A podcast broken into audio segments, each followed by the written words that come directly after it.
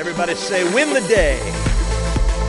We're back to win the day. I thank Pastor Shane and Pastor Ben for filling in for the two Sundays I was gone. He had a wonderful time. Uh, it was cold. We usually go on vacation in July, and we waited until Labor Day because we couldn't get our cottage, and so uh, it never got over 62. It was just cold up north. But you know what? It was wonderful. It's just great to breathe and to look over God's creation. It's restoring and refreshing. So I'm back and excited about the fall. Let's remind you where we've been, though, and win the day. I've got the pictures there. Can the pictures help you? What's the first one? Flip the script. There it is. Whoop, don't look. What's the next one? Kiss the wave. What's the next one? Eat the frog. And the next one? Yep, fly the kite. And the last one? Cut the rope. We've been all the way down this already. I can't believe we went through five messages, had to take the two week break, but now we've got two more. Today and next Sunday, we'll wrap up the Win the Day series, and then we start a series in the book of Thessalonians. So start looking toward that. It's about uh, hope and holiness in a hostile world. So we'll be getting into Thessalonians, walking through that verse by verse, uh, starting uh, at the beginning of October. So these are the key habits that we're trying to get installed in our lives. Remember, life is a bunch of habits and, and we need to do some habit exchanges. We got to get rid of those bad habits and put some good habits. Don't just get rid of a bad habit, install some good habits. Or should we say God habits? We got to get those going in our lives. What does that take? Well, you got to flip the script. Number one, look at God's story for your life. Don't just look at what the problems are going on. And then we got to kiss that wave. Maybe we are inundated with bad things, well, learn to kiss the wave that cast you on the rock of all ages. Then we got to eat the frog. Let me, let me ask you the question When's the best time to eat the frog? First thing in the morning, because then you can say it's done. I don't have to do that again. If you've got a large frog and a little frog, which one should you eat first? The big frog, right? Okay. And that's life if, if you want to, if you're desiring God to do something, you're like, I want to wake up every morning and I want to get in God's Word for a half hour and pray. I want to do that every day. Well, if you're going to do that, eat the frog. How do you do it? Set the alarm clock the night before. Remember? Habits start before, the night before, the day before. And so we learn to fly the kite you got to fly that kite. Remember, we talked about how they got that bridge to cross the span of the Niagara River? Uh, they had the kite flying contest. A little boy flew a kite across, and then they took that little kite string and they tied a little bigger rope to it and dragged it across. To the rope, they dragged a little bit of cable across, and then three strand cable, and they pulled that across. And then finally, there's an expansion bridge that ends up being built. How did it start? You got to fly the kite. So this morning, uh, if there's something in your life that you know God is challenging you about, fly the kite, get it started, let's go. It doesn't have to be built. Rome wasn't built in a day, and you're definitely not going to build it in one day. Fly the kite, see what God can take and build from there. Cut the rope. Remember, we talked about the Otis Elevator Company and how he yelled, Cut the rope, as he stood in that open elevator shaft above New York City, and everybody gasped, and it only fell three feet. Why? Because Otis invented the elevator brake. Cut the rope. Sometimes you got to show, I'm going to trust God completely. God, there's nothing holding me up. Uh, we say this around church all the time. Boy, God better show up or we're in big trouble. That's how we operate. God, God's got to show up or we're in big trouble. Cut the rope. We do that with the budget. It's wonderful having guys on the elder board sitting around a table and looking at the numbers and saying, we've got to grow the budget, which means people need to give more money, but we don't know if they're going to give more money. The, the 10 seems to be down. Well, we cut the rope. God, we believe we got to do these things. We believe this is the direction. We cut the rope. I noticed the pre-service loop showed that last week's offering was only $8,000. I'm like, that's not going to work, God. That's not going to work. Each week needs to be over $10,000 for us to even make even. Then I noticed we were already $20,000 behind in giving for the year. I'm not giving you a hard time because we already cut the rope, y'all. we cut the rope. We already set a budget. We're paying Ben. We're going to do it. Amen. and, and, and we're not going to wait. We're not going to sit around worrying, oh no, are the people going to get, no, no, God's going to take care. You know what? He always does. You're like, oh, this is scary, this is scary. No, guys, it happens every year. For six years I've been here. The budget has always been bigger than what you guys have been giving. How does God do that? I don't know. Some people like to wait until December, or, or, actually, we're on the calendar now where it ends in, in July. Somebody like, they give us a $60,000 check in June, and they do that because they, they want the pastor to sweat, I guess. I don't know. But, but God always has a way of helping us through. Are you surprised by that? He's the God who builds sidewalks and seas. He's the God that shuts lions' mouths. He's the God who, who, when fiery furnaces are so hot it burns people in the area, but the three that go down in there, oh, there was four down there. One was like the Son of Man. They don't even burn. They don't even smell like smoke. That's the God I know. Do you know that God? I trust in Him. So we cut the rope and say, God, if you're not in this, we've got no other plan. So we move on today and we talk about, well, this is the, the key for the whole thing. Yesterday is history, tomorrow is a mystery. Win the day. Remember, just win the day. You don't have to uh, have a whole year planned out, but if you have a, a desire and, and you see God moving you in a certain direction and you commit to stepping in that the next day, well, win that day. And then if you put two of those days together, you got a winning streak. And what do we call that? We call that sanctification. We call that God growing you into who He wants you to be. And so we are going to talk about the big idea today, which is you do not find time, you make time. That's why I brought my friend a little clock. Today, the word is wind the clock. Wind the clock. I'm going to challenge you guys this morning to maybe start. Uh, sometimes you just don't know what. Uh, can I give a testimony? Stephanie, are you in the house? I'm going to give your testimony, okay? Um, you just, you've already signed off. Uh, I called Stephanie right before I left on vacation. We had a gap I wanted to fill so I wouldn't worry about it on vacation. We were looking for somebody to, to step into the welcoming, the uh, uh hospitality team that welcomes people, our new guests and things. And we were looking, who could it be? And we all put our heads around it, and we thought it, it should be maybe Stephanie. Stephanie Oswald is she's a wonderful, bright lady, and she just exudes friendliness. And and, and so we all thought, boy, Stephanie could do that. And so pastor's always the one that has to do the big ask. I got a call. And so I'm, it's right before vacation. I don't know. I think it was either the day or the day before I left, I called Stephanie and I'm like, Lord, she really's got, I mean, she's, we really need Stephanie to say yes, Lord. I have these conversations with God all the time. We really need Stephanie to say yes, Lord. And I call Stephanie. She answers politely and I'm like, Stephanie, Stephanie, I've got a big ask for you. She goes, bring it on. And I brought it out. And immediately, I've never heard a person do this so quickly before. I don't think I'd finished my final sentence after my pastoral 24 paragraph of what I was asking for. You know, I finally get to the end. We really need you to run the welcome. Yes, I'll do it. What? i was shocked. I'm like, no, no cajoling, no begging, no let's pray about it. That's what we do, by the way. Oh, don't even say no to a pastor because my next response is, well, let's pray about it, okay? And, and we'll try again the next time. I didn't have to do that. Stephanie's like, yes. And then she said, Pastor, you need to know. During this Win the Day series, I've been feeling like God wants me to do something, but I didn't know what the something was.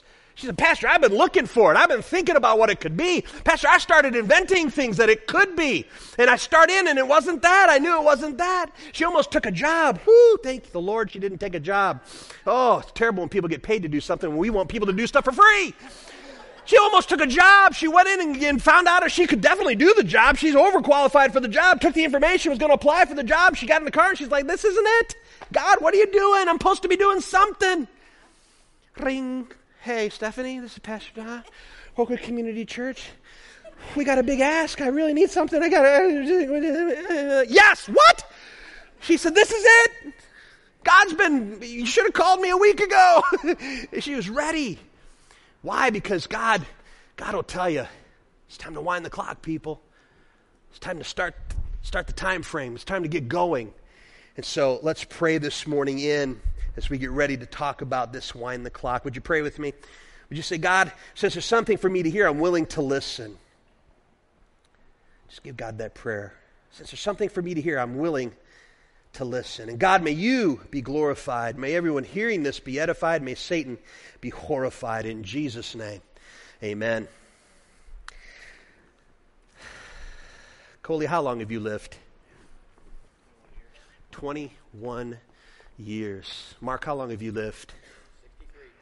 63. 63. Ed, how long have you lived?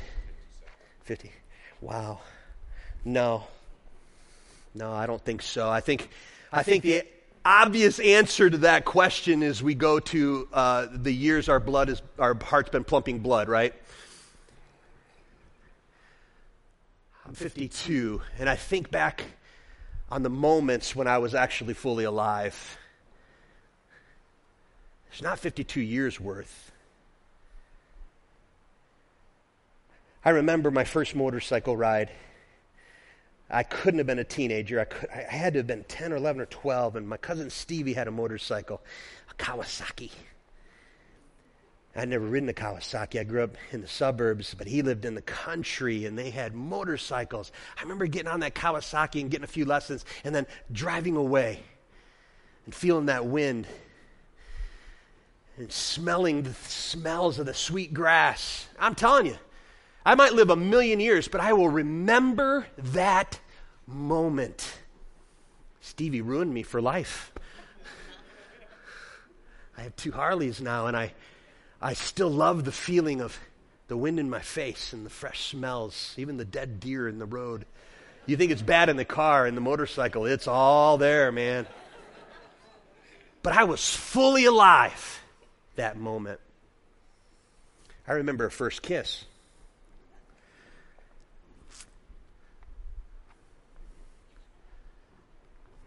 Julie and I had been dating for a while, and people at the campus, we're on a college campus and a fairly small college campus. And so the question started going around, have you kissed her yet? You know, everybody wanted to know. Everybody's kind of keeping score, wondering, you know. They, and so I'm starting to feel the pressure. And I decided it was time. I took Julie over to the west side. The, we went to the Lake Michigan beach. And I, I, wanted to make sure it was done right. I, I was really, man, this has got to be good. This has got to be memorable. I can smell the Lake Michigan air. And there wasn't many people around, but I could see the sun setting. And I can remember looking her in the eyes, and she was freaking out because she knew was, this was coming, right? And it, it had to be just perfect. And I'm like, don't blow this, Don. Don't blow this. And I looked at her and I said, Would you take out your gum? She was just chomping. She just chomping. I was afraid to go in. I was going to get bit. Yeah. I ruined it. Yeah, you get it. That's not the most romantic thing. We're always going to have that for our first kiss. She's, and in her mind, she's thinking, what do you plan on doing that I got to get the gum out? I mean, oh, but guys, as long as I live, I won't forget that moment. We were talking as a band this morning about how come in school there's moments that are etched in you. You won't forget. I only have a few. That's why I was a terrible student in school. But I can tell you today, am, is, are, was, were, be, being, been, have, has, had, do, does, this, shall, will, should, would, be, might, must, can, could. I know that. It is here. Whatever the teacher did that day, if we could bottle it, we would remember all of it. But that's about the only thing I remember from grade school. And we even had to ask around this morning, are those participles or prepositions? We don't know, but I remember them. And then I got to high school, don't remember anything except for co- corresponding parts of congruent triangles are congruent.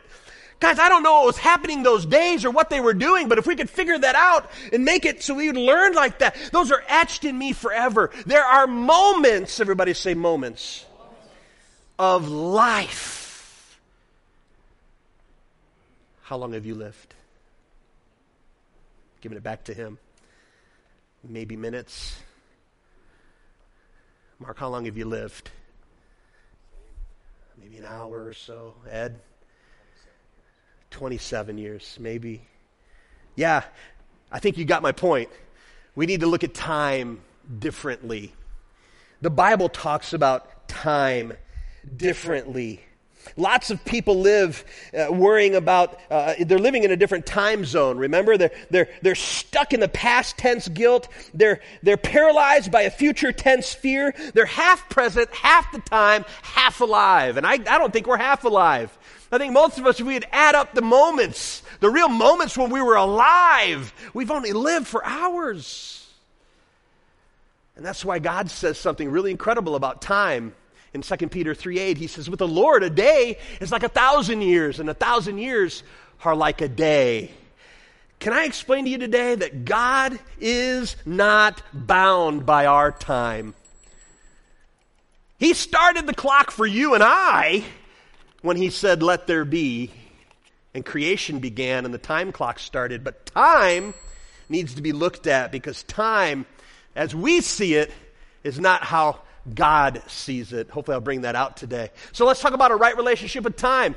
Time is a human construct. Again, uh, yes, we do live in time. Yes, I'm not telling you to throw away your clocks or your iPhones and your alarms. No, it, but it is a human construct. God doesn't exist within the space time dimension that He created.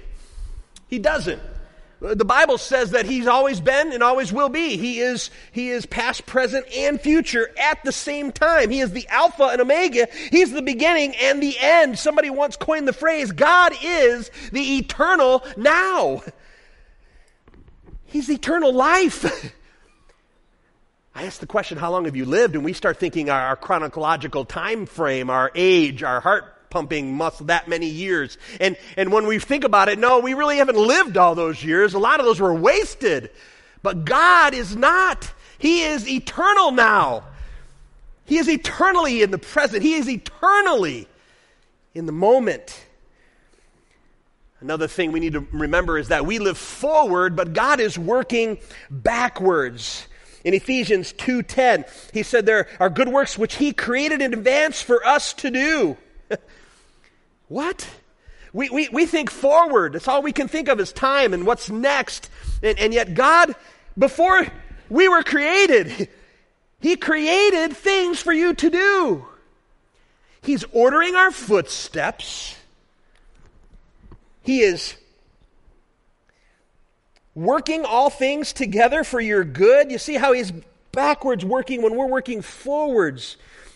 Jesus has said it because he is God, and Jesus said, Before Abraham was, I am.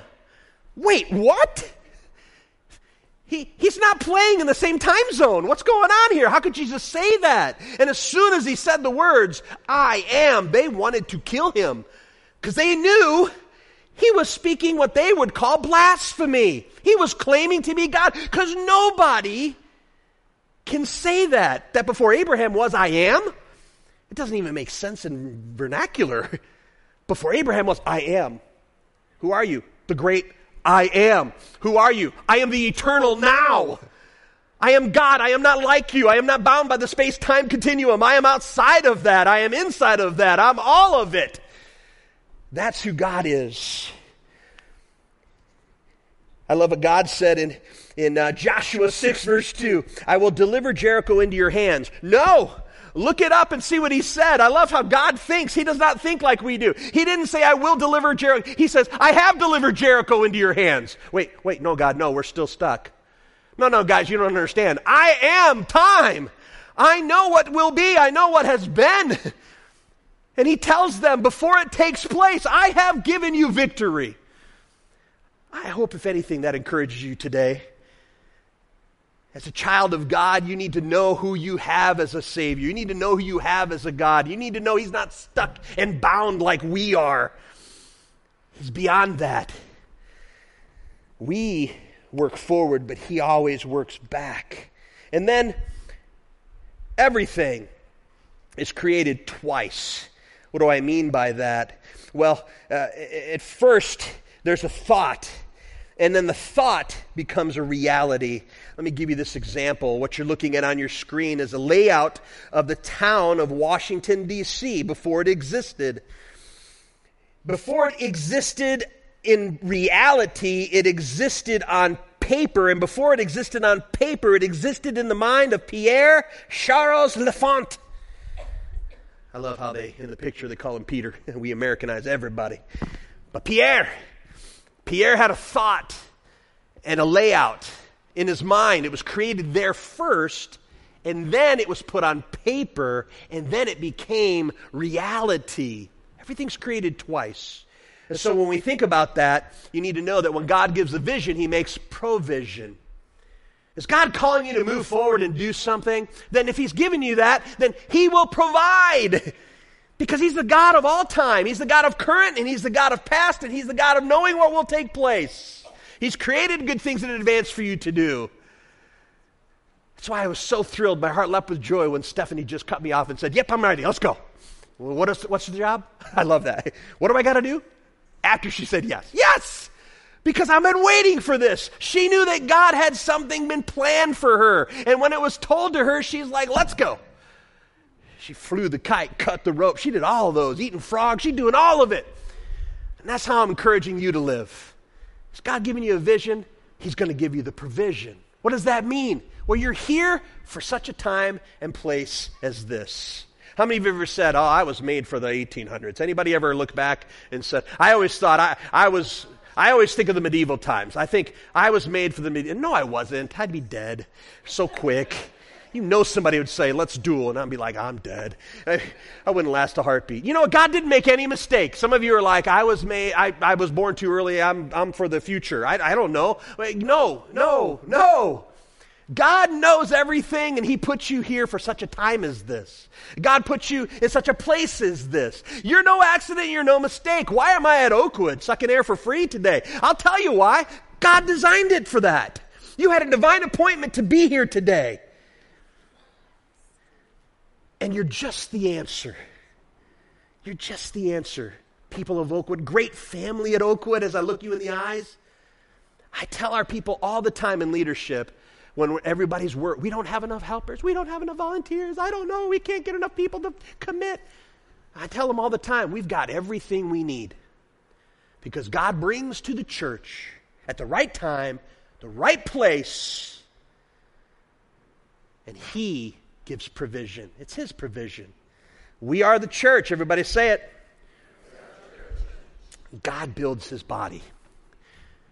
Some of y'all maybe are sitting and stewing when it's time to get off the pew and get going. And maybe God needs to spur you on. Maybe you got to fly that kite and say, okay, okay, I'm in. Volunteer. Don't volunteer. Be a servant. God, remember to take that word out of our vernacular. No volunteers. We serve Jesus. I want you to meet me in Ephesians chapter 5. Would you turn there today? I want to use that as our preaching passage. Ephesians chapter 5. And then I'm going to give two points, and then we'll be done for the day. But Ephesians 5, I'm going to, there's a teaching verse I want to give you. It's on the screen already, but let's find out what it's there for. In Ephesians 5, 1 through 17, it says, Follow God's example, therefore, as dearly loved children, and walk in the way of love, just as Christ loved us and gave himself up for us as a fragrant offering and sacrifice to God. So break that verse, these two verses down. Walk like Jesus walked. Why? He gave everything. He served us by giving his whole life. Verse 3 But among you, there must not even be a hint of sexual immorality or any kind of impurity or of greed, because these are improper for God's holy people. What does holy mean? Holy means set apart, different. And, and he's showing the contrast here. The whole thing's about contrast. You'll see it in just a second. So don't do these things. You're God's holy people. Verse 4 Nor should there be obscenity, foolish talk, or coarse joking, which are out of place, but rather thanksgiving. For of this you can be sure no immoral, impure, or greedy person, such, such a person as an idolater, has any inheritance in the kingdom of Christ and of God.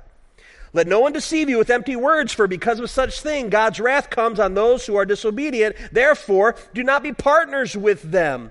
Okay, so he's talking about your actions, Christian. He's talking about your life. Don't do this because that's not holy. That's not set apart. Be God's people. Be like this. And then he takes it further, verse 8. If you were, for you were once darkness, but now you are light in the Lord. Live as children of the light. For the fruit of the light consists of all goodness, righteousness, and truth. And find out what pleases the Lord. Have nothing to do with the fruitless, everybody say fruitless the fruitless deeds of darkness, but rather expose them. It is shameful even to mention what the disobedient do in secret, but everything exposed by the light becomes visible, and everything that is illuminated becomes a light. This is why it is said, Wake up, sleeper, rise from the dead, and Christ will shine on you. Wake up. I was going to set this alarm so it would go off, but it's analog. I don't mean how to do that anymore. Wake up. You see the contrast there? Don't live like this. You need to live like this. God's holy people, set apart, different. And then he, he goes to the darkness. These are darkness deeds.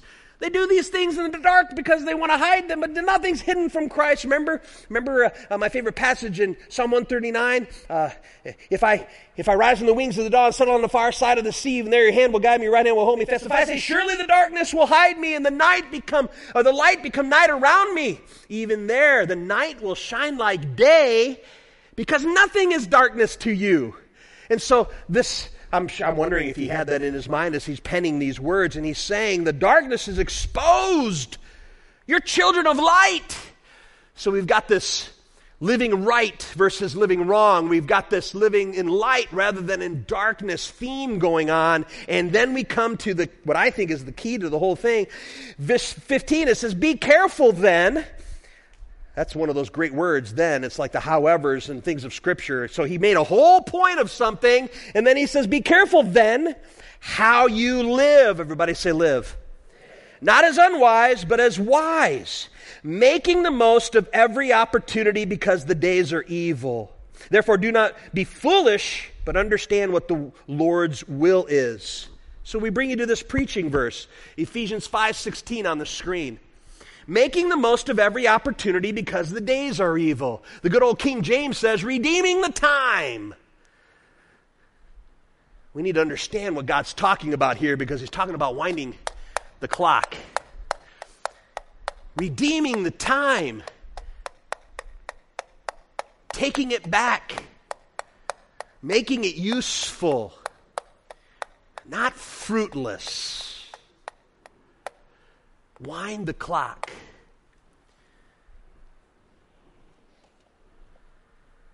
Two keys to making time.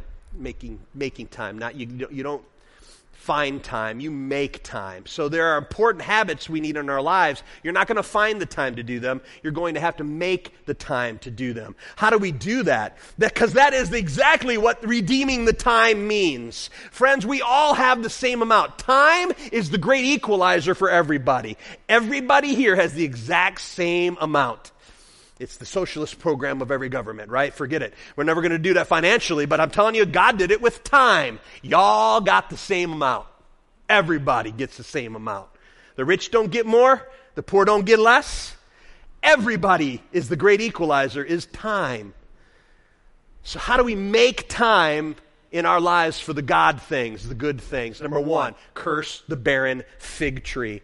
One of my favorite passages, one of my most bothersome passages. Let me read it for you in Mark. Just listen as I read. You can get there if you want to. But Mark 11, 12 through 25. The next day, as they were leaving Bethany, Jesus was hungry. I love seeing that in Scripture, by the way. Jesus, God, had hunger pains. That's amazing to me the creator of all things experiencing hunger? Wow. Seeing in the distance a fig tree in leaf, everybody say in leaf. He went to find out if it had any fruit. When he reached it, he found nothing but leaves because it was not the season for figs. Wrap your head around that first, okay? He's hungry. In the distance, he sees a fig tree and it has leaves on it. But the Bible says he goes to find out if it has any figs. Why? Because it's not fig season. However, I've done some horticology study because this really bothered me. This whole passage really, I really had to work on this one for a long time. I found out in horticology that when a fig tree produces its figs, it puts its leaves out. Leaves first, and then the figs come. So when you see a fig tree in full leaf, it could have figs. It looks like it's it's not time for figs. I just want to say, apparently this fig tree decided, hey, you know what? I'm going to be better than all the other fig trees. Leaves. Look at me, everybody. I'm a fig tree above all fig trees. It's not even time yet, but look at me and my leaves. The Bible says when Jesus saw it, he's hungry. He has need. He goes to get the figs. He doesn't, he's not sure it should even have figs. It's not time for figs, but the leaf is, the tree is saying, I'm leafy. And so he goes and looks. He gets there. There's no figs. What do you think that he does? This is why this passage blows my mind. He said to the tree, May no one ever eat fruit from you again. And his disciples heard him say it. In Matthew, as you read this passage, it says, He cursed the fig tree and it died. What? That's not very Arbor Day-ish. That's not very tree hugging. And you don't see a lot of Jesus cursing things to death in the scriptures. You don't. I'm like, what's going on in this passage? And you know it bothered the disciples. The Bible doesn't tell us everything, but you know it freaked the disciples out. Read it in all the Gospels and you get a picture of it. Because the disciples saw him wither the tree and they all went, oh. And nobody asked him about it at that moment. They went, let's read on. On reaching Jerusalem, so they moved on. Nobody said anything.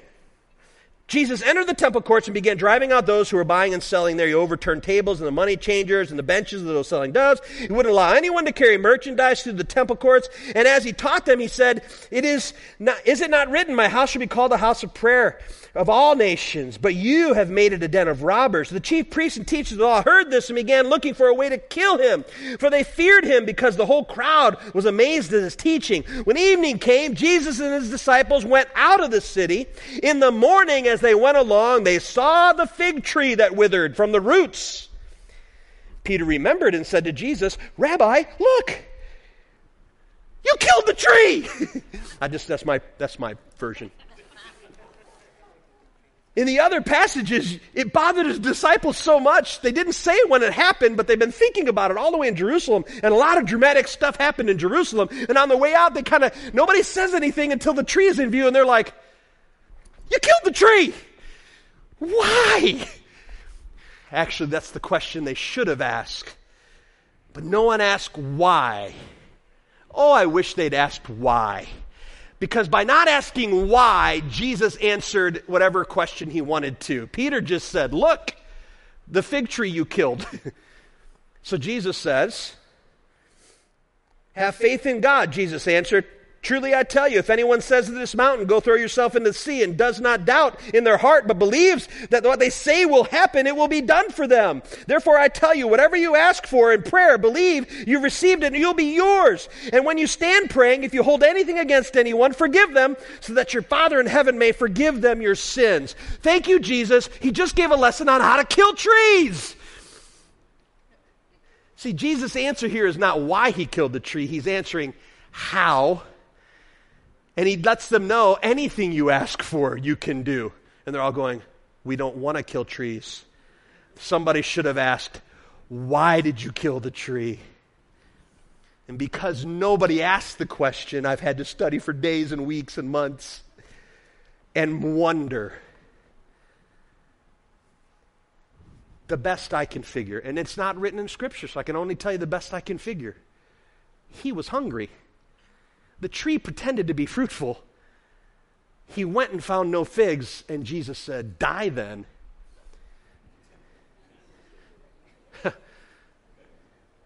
he goes into Jerusalem. There's joy in the house of the Lord. There's joy in the house of the Lord today.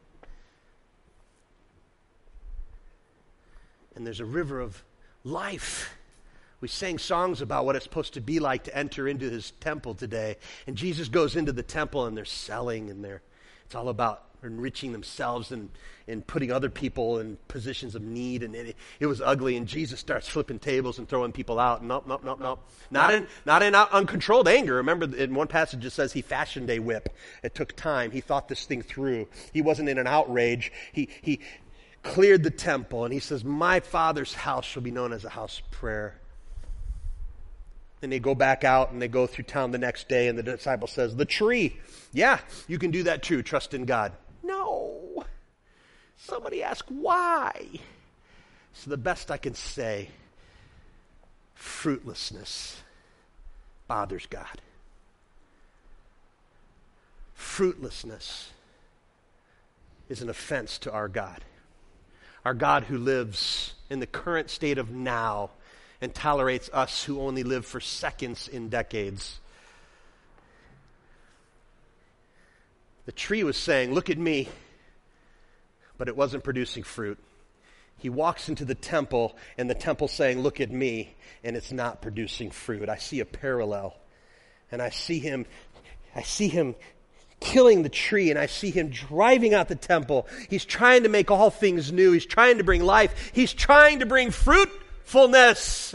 He wants you to have a fruitful life. So, what do I have to do? The key to making time is I got to curse the barren fig trees in my life. What are those things that are not producing fruit in your life? There's a lot of them. We can list them today. What are those things that you're wasting time on? You're wasting time and not spending the moments that are before you for fruit, to bear fruit for God. Fruitlessness leads to judgment for the tree for the temple, for the church, for you as an individual, fruitlessness will lead to judgment. I pray Oakwood never wants to throw out the leaves and say, Look at us. Look at us, because we're not what you're supposed to look at. I pray that as Oakwood, we'll pray for fruit. And when the people see the fruit, they'll see God, not Oakwood, God. Second thing key to making time is you got to do the math. Let me explain two things and then we're done. I know we're getting close to time. Do the math. You got to do the math for anything. Say you want to write a book and you decide I'm going to write 20 pages, or so let's make it easy. I'm going to write 30 pages this month. Then do the math. You need to write a page a day. Roughly, except for in February, you got to kick it in gear. All right, but besides that, we gotta we're gonna write a book. You want 30 pages a month? Do the math. A page a day. Do the math in all things. Anything you can think of that you think God wants you to be doing and involved in, do the math. Make time. Everybody said make time. You're not going to find time. You've got to make time. And so, to, order, uh, to understand time better, I'm going to explain time. Chronos is what we're used to. Kairos is something that we're not used to. Kairos is what I already explained to you today when I picked on uh, Coley and Mark and Ed. And they answered what any one of you were going to answer. They answered Chronos. They answered chronological, sequential, past, present, future, and they answered quantitative seconds, minutes, hours. So how long have you lived? Well, you can answer chronos because most of us do. But interestingly, I read you a verse a little bit ago out of Ephesians 5, and the author did not use chronos when he said redeem the time. That's how we always think. He didn't say redeem the chronos. He used the word kairos. Redeem the moments. What are those moments? The moments when you're really alive, an opportune time for action. We can live and be fully alive and God says, redeem your time. Yes, you got to be thinking about the clock. Wind the clock. You got to make time. You're not going to find time. But make sure that what you're making time for is kairos, not chronos. Nobody's getting more time, but you can have more moments. Let me ask you a question today. Not how long have you lived, but how many of you would like to live more? Amen? Show me. I want to live more that moment on the Kawasaki with the wind blowing through my hair. I wish I had a hair back. The moment standing on that dock thingy with Julie. Remember that.